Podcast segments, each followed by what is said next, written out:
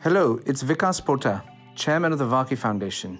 You are listening to a session from our Global Education and Skills Forum, a place where leading politicians, businesses, philanthropists, activists, and of course the world's best teachers share, debate, and discover new ways for education to transform our world. Keep the global conversation going and share your thoughts on the topics discussed with the hashtag GESF. Ladies and gentlemen, welcome um, to this event on, it's called A World of Bridges, Not Walls, Migration, Displacement and Education. And we're going to start with a short video. Do you see this classroom? In it, there are pupils from all over. Each is different. This boy comes from a village. His family traveled to this town to find work. He does not know how to get around in the city yet. Her parents moved from another country for work. They send money to their family back home. She is excited about the opportunities in this school. This boy came here to escape conflict. His world was turned upside down. He is seeking normality. Education is central to people's decisions to move, but their education is also at risk once they have moved. Their education needs are often overlooked in data collection, planning, and budgeting. First, we must recognize their rights to education no matter where they're from. Ease up on the paperwork.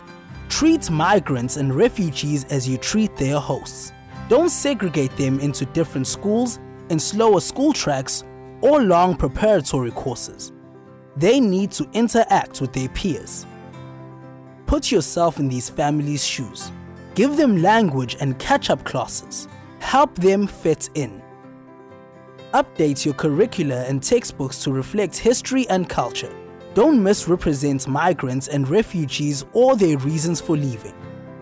Teachers are not superheroes.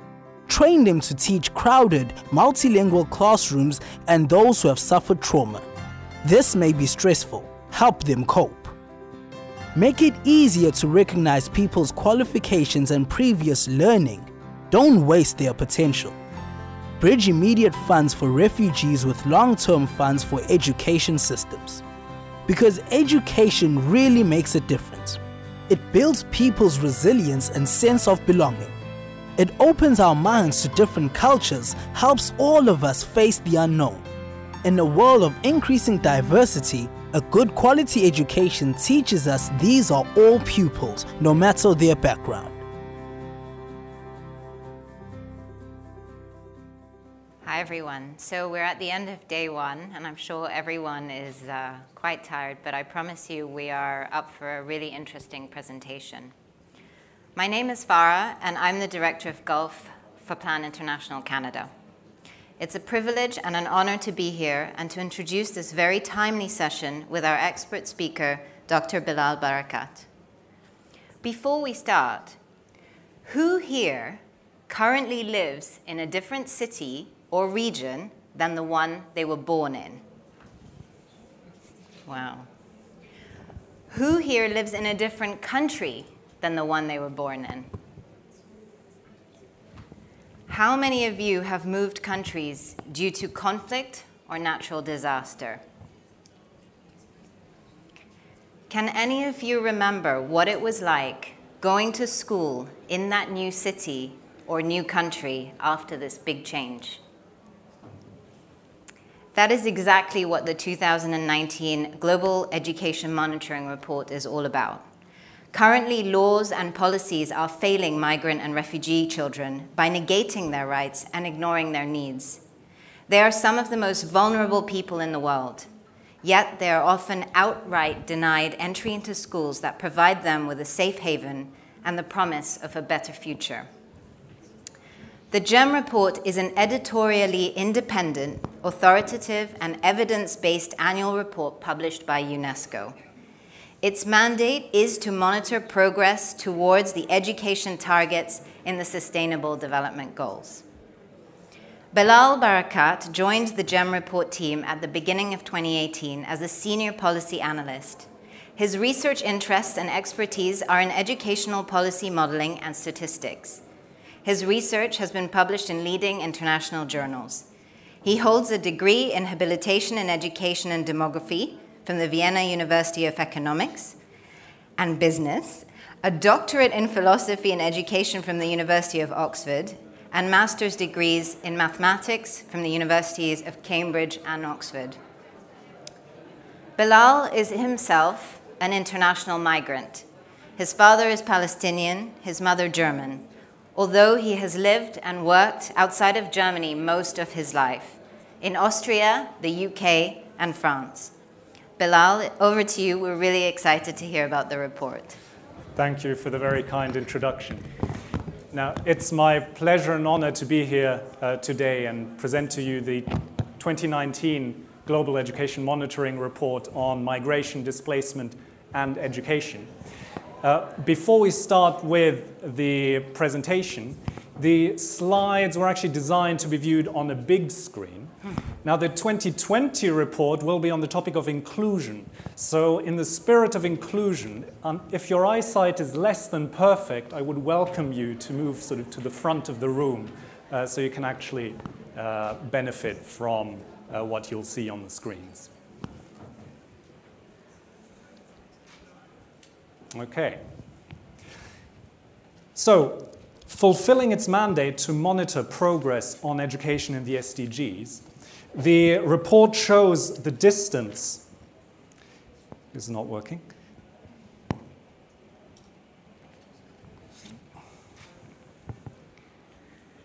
Sorry about that. Is there an on switch? Yes, sorry.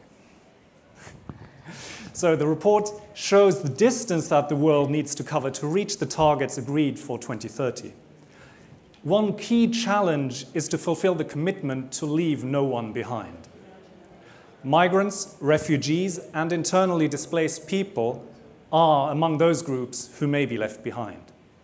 Those who want to escape poverty or persecution those who may seek better education, employment opportunities, or just plain security. The report has taken the widest possible interpretation of migration, voluntary or forced. It covers internal migration, where an estimated one in eight people live in a different province to the one they were born in. Apart from those who move from villages to cities, there are hundreds of millions who move regularly as seasonal workers or nomads. It addresses international migrants who are nationals of one country uh, living in another.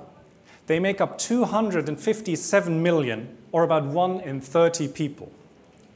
This does not even include the children of immigrants, the so called second generation, for whom the education challenges can be similar. And last but not least, it looks at the 1 in 80 people who have been displaced due to conflict or natural disaster whether internally or across borders, as refugees or asylum seekers. The daunting pros- prospect of displacement due to climate change is only touched upon.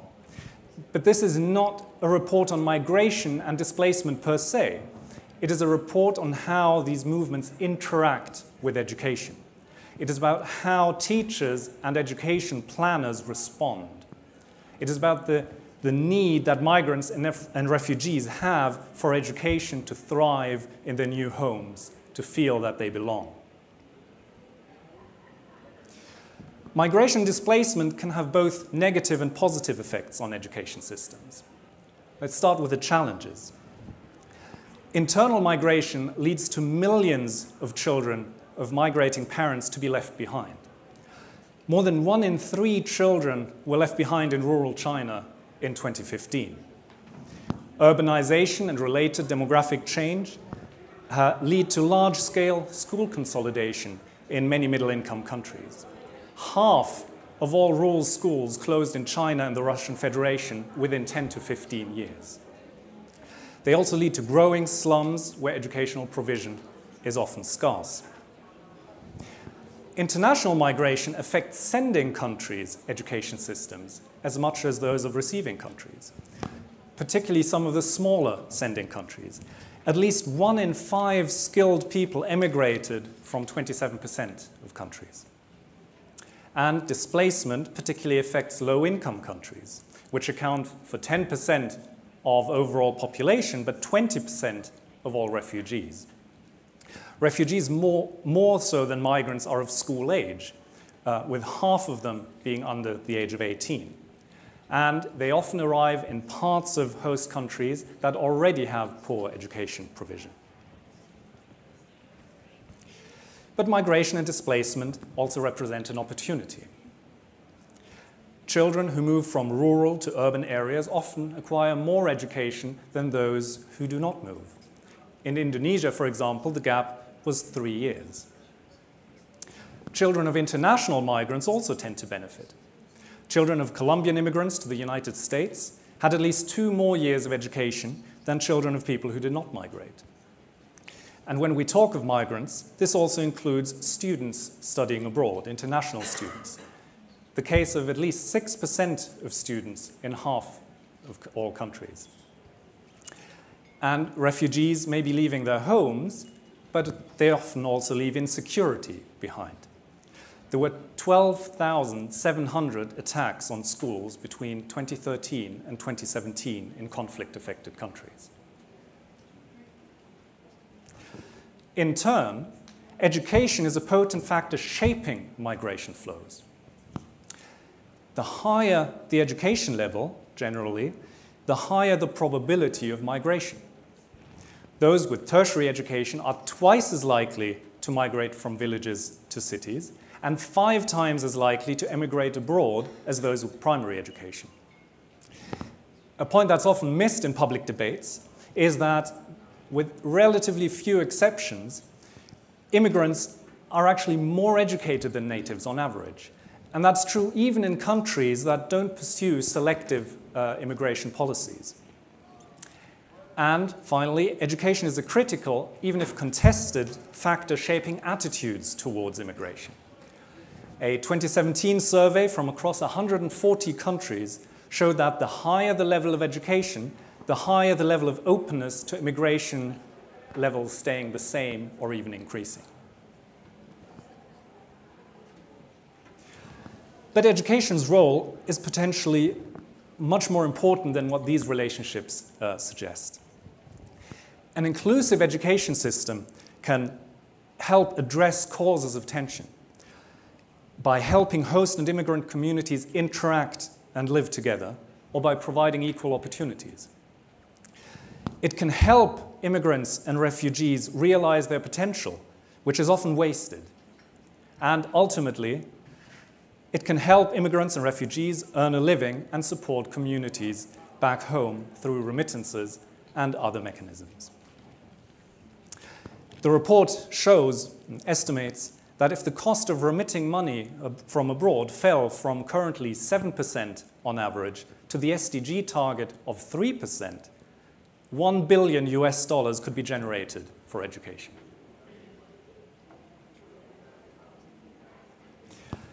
The importance of these relationships is why education related commitments have made their way into the two uh, global compacts on migration and refugees that were signed by almost all countries in the world at the end of last year.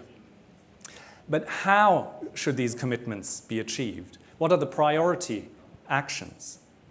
The report makes seven specific recommendations. First, Govern governments need to protect the right to education for all people on the move.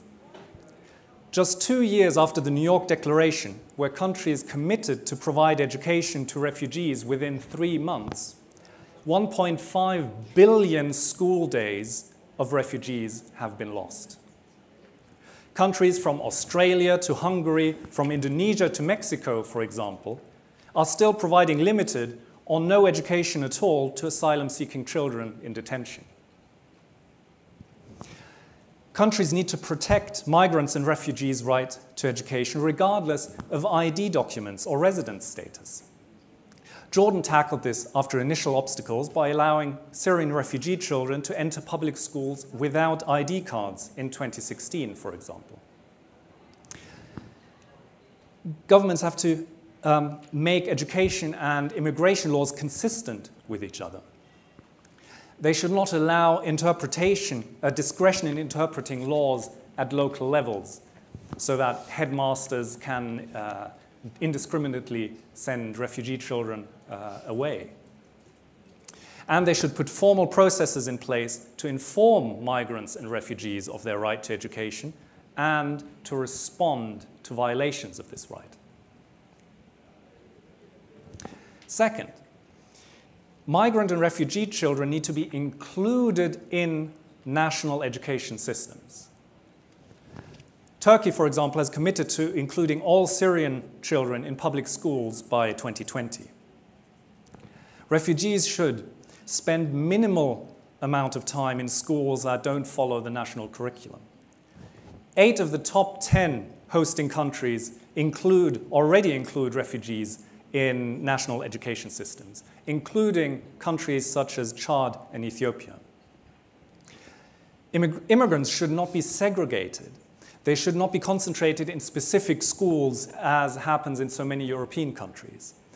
They should spend as little time as possible in preparatory classes. Inclusion means interacting with their peers. And they should not be separated into slower, often vocational tracks which compromise their future opportunities. Third, including migrants and refugees in national education systems is only the beginning. A plan is needed to actually respond to their specific needs. Not all countries do this successfully. This graph um, shows that countries in southern and eastern Europe, uh, highlighted in red, are still struggling to prioritize the needs of refugees and uh, migrants. Countries need to provide language programs, for example. They need to provide accelerated education programs where education trajectories have been interrupted. The Norwegian Refugee Council, for example, runs an accelerated learning program in the Dadaab refugee camp, which condenses Kenya's eight year primary curriculum, um, basic education curriculum, into four years. And refugees need support to overco overcome cost barriers. Cash transfers in Lebanon increased attendance by about 20%, for example. And adult migrants need financial education to manage remittances. Fourth, countries need to grapple with their curricula and their textbooks. Education can challenge prejudices and develop skills for living together. Yet only a quarter of high income countries have fully included multicultural education, and a, little over two thirds have done so at least partially. At the same time, more than 80% of those who responded to the Eurobarometer survey agreed that school materials should include information on ethnic diversity. Adapting curricula and textbooks involves respecting past history as well as current diversity, recognizing the contribution that immigrants and refugees make, and promoting openness to multiple perspectives and encouraging critical approaches. Five, the key to these challenges is supporting teachers to take on this complex responsibility. Almost three quarters of teachers in Syria, for example, reported having no training uh, on, on providing psychosocial support. It's necessary to train teachers to deal with diversity, to confront stereotypes and discrimination, to recognize stress and trauma and refer those in need to specialists. And it is necessary to recognize the hardship under which teachers themselves are expected to work. In Iraq, for example, fragmented support to internally displaced teachers led to pay disparities and, as a result, to tensions. The education cluster brought all partners together to coordinate these incentives. Sixth, Unfortunately, the skills of many migrants are often not being fully deployed, despite their potential, their large potential to contribute to their host communities and societies. Among those with tertiary education in high-income countries, immigrants were more likely to be overqualified for their jobs than natives. To address such challenges, it's necessary to reform institutions to make the recognition of qualifications uh, earned abroad more efficient, and to streamline and simplify systems for certifying skills informally. Germany, for example, offers opportunities to identify and evaluate undocumented occupational competencies, as does Norway. Seven, financing education for migrants and refugees has its cost implications. In the case of immigrants, the medium to long term fiscal impacts are actually rather small. After taking into account both the services they use and the taxes they pay, the cost typically doesn't exceed plus or minus 1 of GDP. But more could be done to target funds where they are needed the most. In the case of refugees, the report has estimated that $800 million uh, was spent on their education in 2016, roughly, roughly equally split between immediate response humanitarian aid and long-term response, uh, long-term development aid. Planning for both needs, but planning for both needs to be done jointly with the government in charge. Uh, Uganda demonstrated this successfully uh, recently. And the momentum around the Education Cannot Wait Fund should be used to increase this amount. And multi sector planning should include education as a matter of course.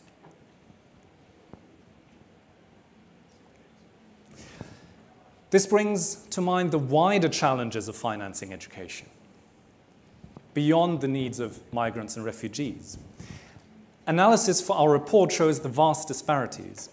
Low income and high income, high income countries have about the same school age population. But the former absorb just half a percent of total global spending on education, while the latter get the lion's share at 65%. And spending also needs to be more equitable in other ways. Households bear a much larger share of education costs in low income countries than in high income countries.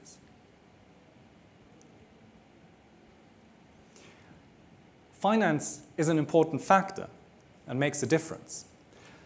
The mobilization of, international of the international community to increase aid in the late 1990s is one of the factors uh, credited with the advances observed towards universal primary completion in the years that followed. But the financial crisis led to aid stagnation, and primary completion rates have also stagnated at less than 90% since the late 2000s. Today, our agenda is actually more ambitious, aiming for universal secondary completion. Yet only 49% currently do complete secondary school globally.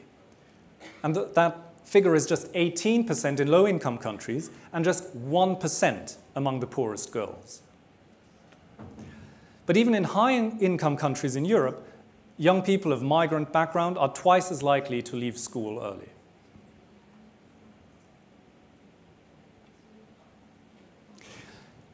In fact, our agenda is even more ambitious than that, aiming for, all, for everyone to also achieve at least minimum learning levels. First generation immigrant students in OECD countries were a third less likely than natives to achieve basic skills in reading, mathematics, and science in 2015. In middle income and non OECD high income countries, progress is slow. On average, the share of grade 4 students reaching minimum reading levels has increased by less than one percentage point per year over the past 15 years. And low income countries start from an even lower starting point. In Sierra Leone, fresh evidence from UNICEF, for instance, shows that among children, only 16% had basic reading skills and only 12% had basic numeracy. Ambitious it may be, but the monitoring framework for SDG 4 is helping keep our attention focused on what matters to achieve sustainable development. And this includes a focus on groups such as migrants and refugees who may be falling behind. Please do share the messages of this report. At the link on this slide, uh, you will find all the report materials in multiple languages and formats.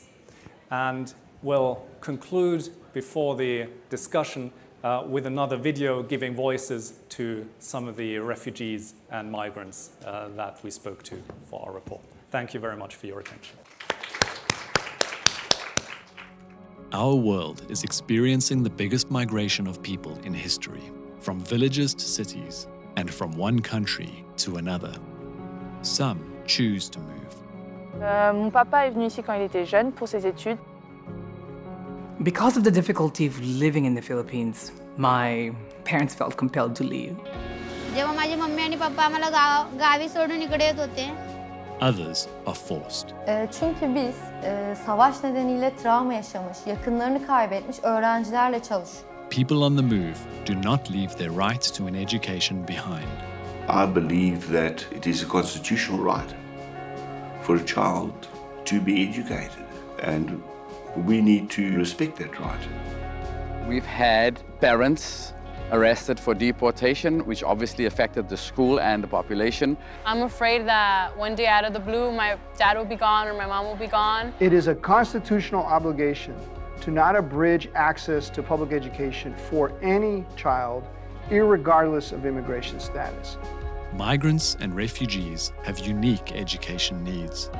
El reto más grande para los niños refugiados cuando ingresan al sistema escolar nuestro está precisamente en empezar a acoplarse a ese mundo escolar que es muy diferente.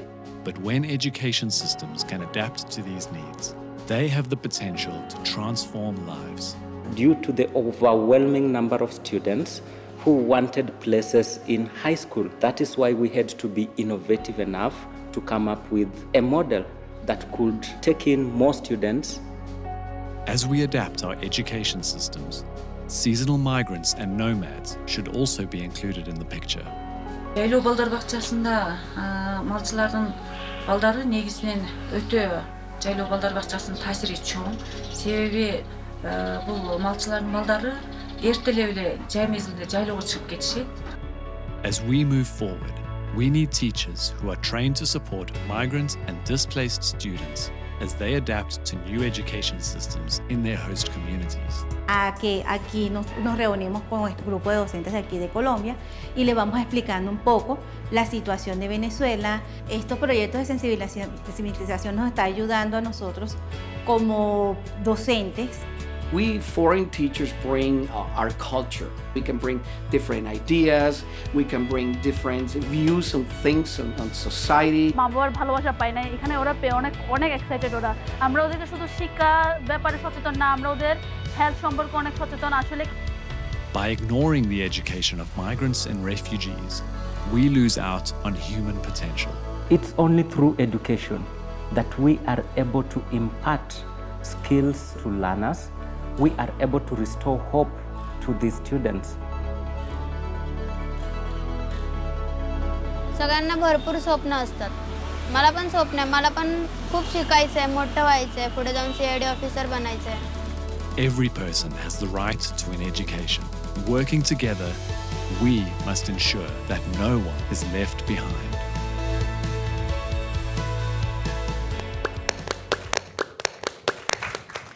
Thank you, Bilal. That was fascinating. Um, for those of you who have maybe not seen the report, this is a 500 page report. And I can tell you that as an organization that works in some of these very diffi- difficult contexts, um, Plan International faces those realities that you've highlighted every day. But we're grateful that we have UNESCO and the, the GEM report to really highlight and bring all of this together so that at every level, people are held to account um, and making sure that we implement changes to be able to make it easier for young girls and young boys to be educated in these contexts. We try. Yeah.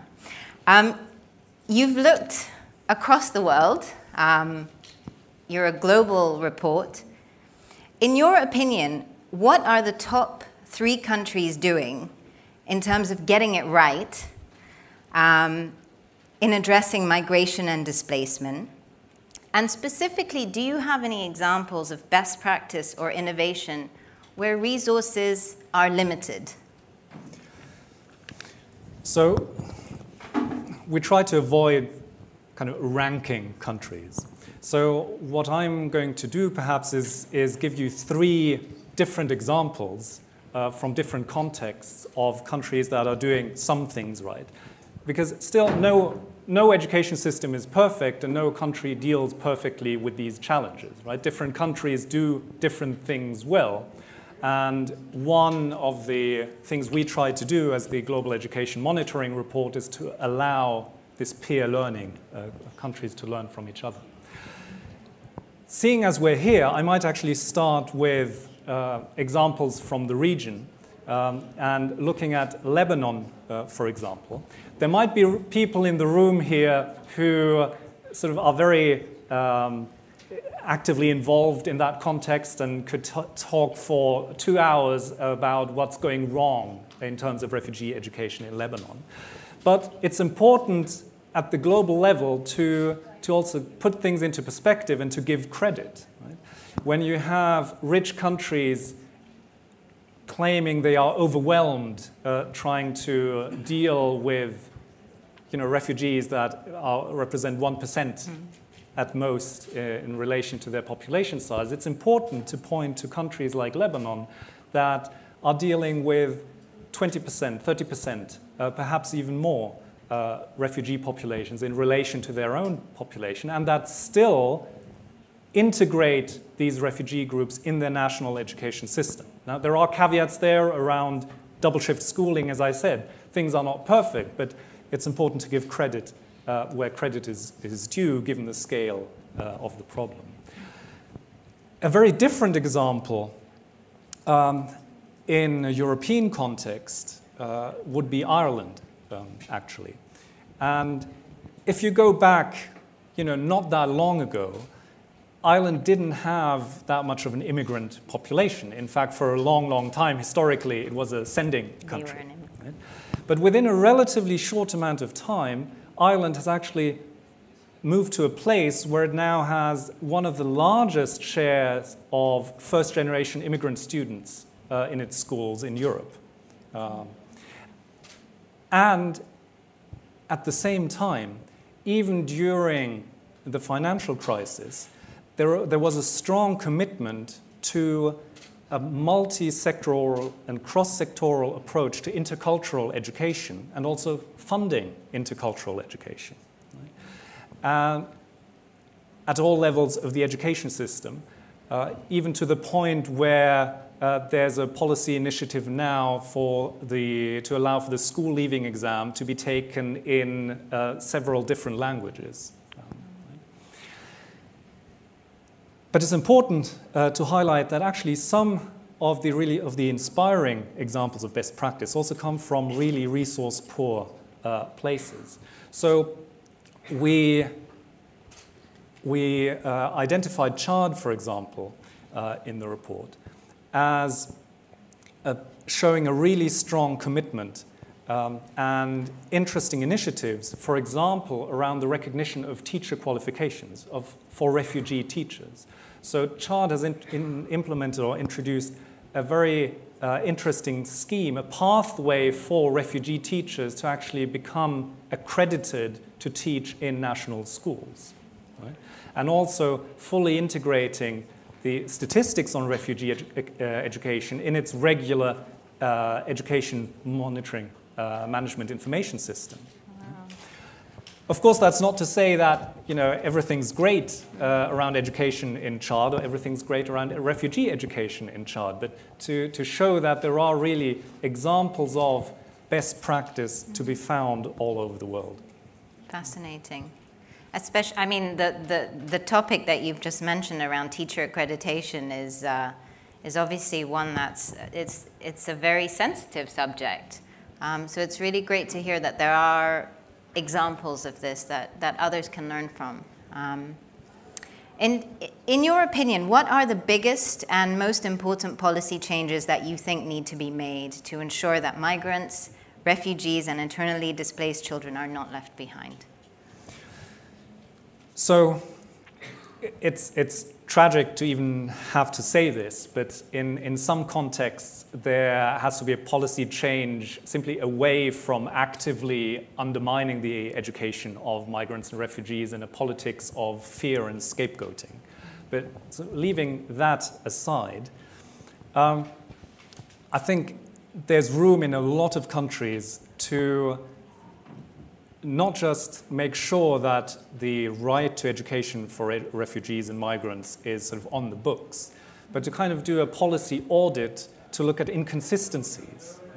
So we emphasize that we're not, we didn't produce an immigration report, and we don't discuss immigration policies per se, but we look in, in the report at, in some detail at inconsistencies between immigration policy and education policies, right?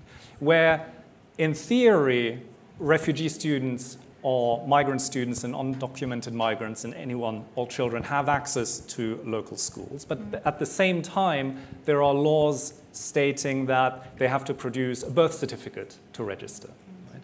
or uh, that have rules that are misunderstood by schools as requiring uh, a documented residency status. Or rules that don't allow foreign students, after completing their studies, to actually stay for more studies or stay and find for work, but require them to, to leave immediately. Mm-hmm. Right? Um, so that's a big uh, area. At the international level, I don't know about you, but when I, when I travel internationally and I, I take a taxi, then of course I ask the taxi driver, first of all, where he, most of the time he, where he's from, and also what he originally trained as. Yeah. Right? I don't Great know whether, any, whether you do that too. Right? So today, on my way here, uh, the taxi driver was from Pakistan, and it turned out that he was actually a teacher. Oh, wow.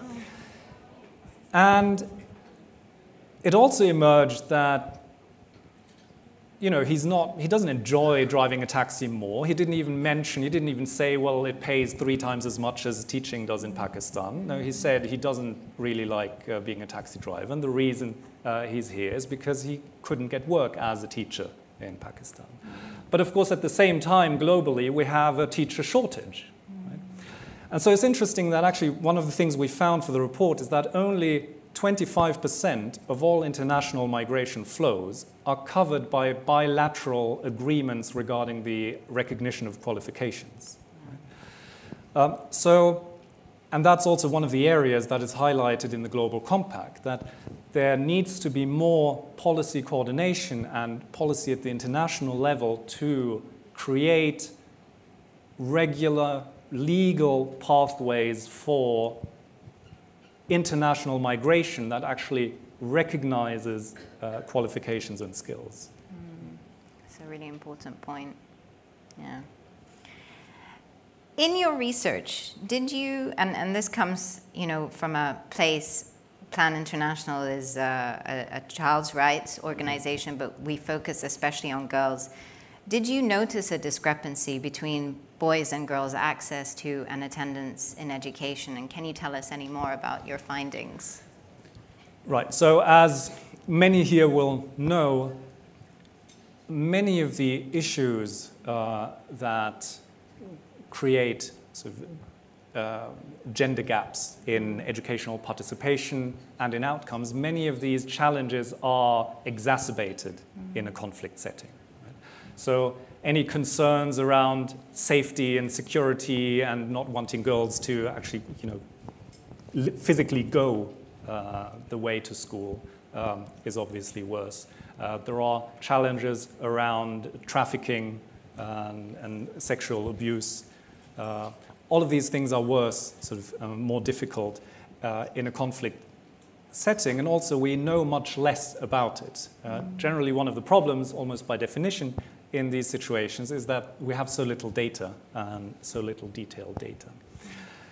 At the same time, there are many other ways in which there's a, there's a gender dimension to the migration and education story uh, generally. Uh, this includes, for example, the question of remittances. Mm. So there's interesting evidence both on how remitting behavior is different uh, between male and female uh, migrants, labor migrants. And also, there's some evidence, this is not universal, but in some places that female heads of households spend remittances they receive differently uh, from, from male heads of households, uh, in some cases more likely to spend them on, on education and, and girls' education. As I said, this is not universal, it's mm. a complicated uh, area, but there is some, uh, some evidence there.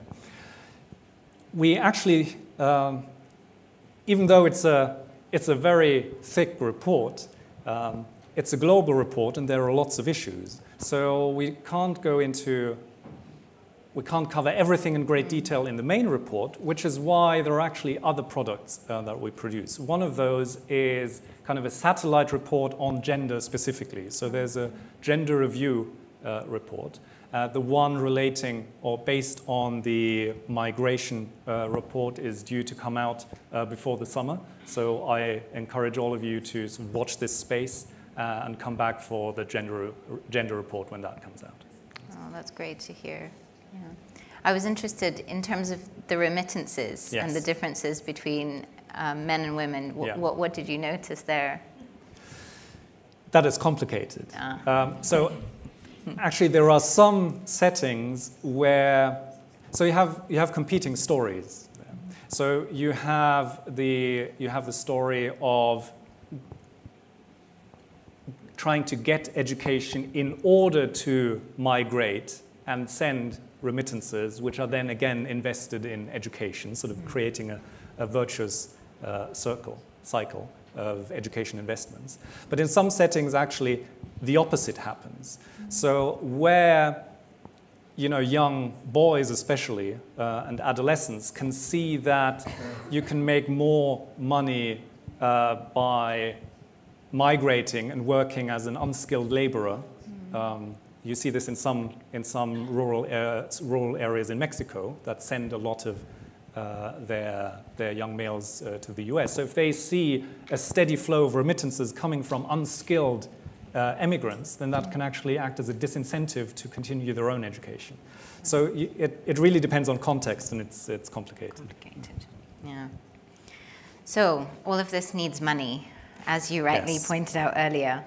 Um, you know, what are your thoughts on how to go about funding this critical area of work, and, and why do you think this is a good investment? So, one, in the presentation, I think the figure came up of uh, $800 million being spent on uh, refugee uh, education um, at the moment. Our estimate is that that's at most a third of the amount that's actually required. And I also highlighted some examples of low income countries really doing their best and, uh, and doing the best with really limited resources. Mm.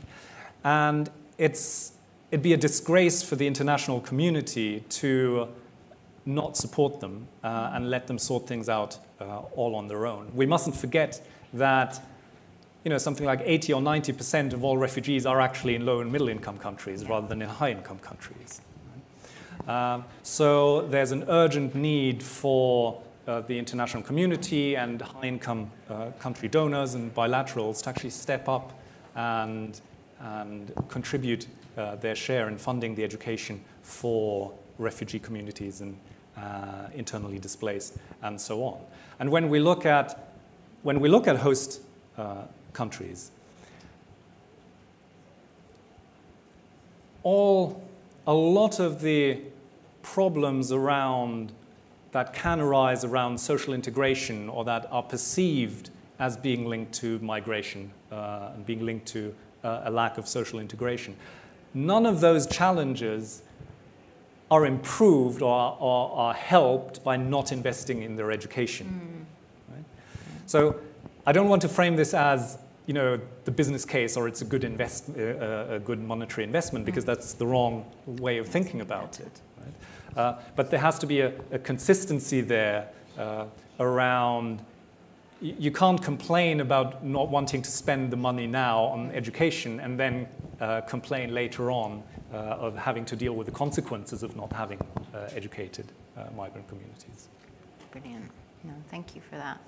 I thought I'd just open it out to the floor if there are any questions. We have about five minutes. Um, does anyone have any questions for Bilal? before I ask my last one? There's a mic just here. If you could introduce yourself and perhaps share the organization and your name, of course, that would be great. My name is Iris Adrisprot. I work for the Belgian Development Cooperation. Uh, and one of the struggles I'm having is, is um, well, a debate we're having internally is uh, around education, how education fits the prevention and management of migration agenda. And uh, one of the debates we're having is about whether, whether we should continue investing in basic education, because if education levels go up, we will see more people migrating as more highly right. educated people actually migrate uh, to countries within Europe. So I'm looking for how can I actually uh, thwart that kind of argumentation? What would you advise me to actually uh, feed into that debate? So to keep um, to keep justifying an investment in basic education in the countries where right. we work. That, that's one of the, the, the, politically charged questions that keeps coming up when we present the report in, in, in Europe, uh, especially. And so, to, to have everyone on the same page, uh, there's, a, there's a misconception in some circles that by investing in sending countries, you're going to reduce uh, migration flows to Europe. And the, the problem with that argument is that typically it's not actually the poorest of the poor and the, the, the illiterate poorest of the poor who migrate. Right? So there's, there's lots of evidence that at some level, you know, you need a, a certain minimum amount of education, typically, to actually enable you to migrate. So it's, it's quite probable that in the short term, investing in or rising education levels in some of the typical sending countries will actually increase the migration flows or the, the migration outflow or the, the demand, so to say, uh, for immigration. The, the answer or how to, to respond to that is, is at least twofold, uh, I guess. Uh, one is that insight certainly shouldn't be an argument to stop investing in education, right? because the trying to stop migration or migration management shouldn't have been the prime motivation to begin with, and it shouldn't be, if, if it turns out that that's not how it works, that can't be the reason to no longer invest in education. Uh, because there, we, I think everyone here is agreed that there are plenty of other much better reasons uh, to do so. The other argument is that it's not really about the volume. Right? It's about the, the how migrants are integrated in, in receiving countries and in host countries. So if we accept that there will be migration movements, right? I, I don't know which countries, Belgium specifically, uh, is looking at in this context. Right? But certainly, there's much to be said for these people to be better educated when they come to Belgium. Nothing's going to get easier if the people coming are less educated than if they're, if they're better educated. Um, and if you look at the numbers, it's not like emigration to Europe, anyhow, is the outlet uh, for these frustrations. Right? Um, by by most projections, you know, Nigeria is going to have somewhere north of five, six, seven hundred million inhabitants potentially by uh, the second half of this century. Um, and there are questions around the extent to which Nigeria will manage to absorb these, these cohorts in its labor market. Right? But we're not seeing, you know, they're not all going to move to Europe there will be, have to be, there will be other solutions to that. If you look at the actual numbers moving, and you look at the people who could potentially move, you know, that's not the main, that's not the main outlet. Um, so I think, I think there's a, an aspect of expectation management there, right? You can't expect education investments to do too much too quickly on that front. It's a, it's a long game, but at the same time, there's another, uh, sorry, this is um, uh, coming a bit, a bit late in my response, but the research is actually a bit more subtle than that because there is also evidence that people, poor communities from the countryside, they don't tend as a first step to then emigrate abroad. So there is some evidence that increasing development in uh, rural development and, and, education in poor rural communities will, in the first instance, actually increase internal migration to the cities, right, rather than emigration abroad. So it's not, it's, it's complicated. You can't expect education to do too much and uh, too soon, but there are plenty of other better reasons to invest in education, and it's not going to do any harm uh, in terms of the people who do come of actually being able to, uh, to integrate them successfully. Thank you for that question. I think we've run out of time, I'm afraid. Um, so, you know, just to, to say thank you so much. The report, the message is very clear. Investing in the education of those on the move is the difference between laying a path to frustration and unrest and laying a path to cohesion and peace. Thank you so much to you, Bilal, Thank to you. the GEM report, Thank and to the. Varkey Foundation for putting on this great panel. Thank you all.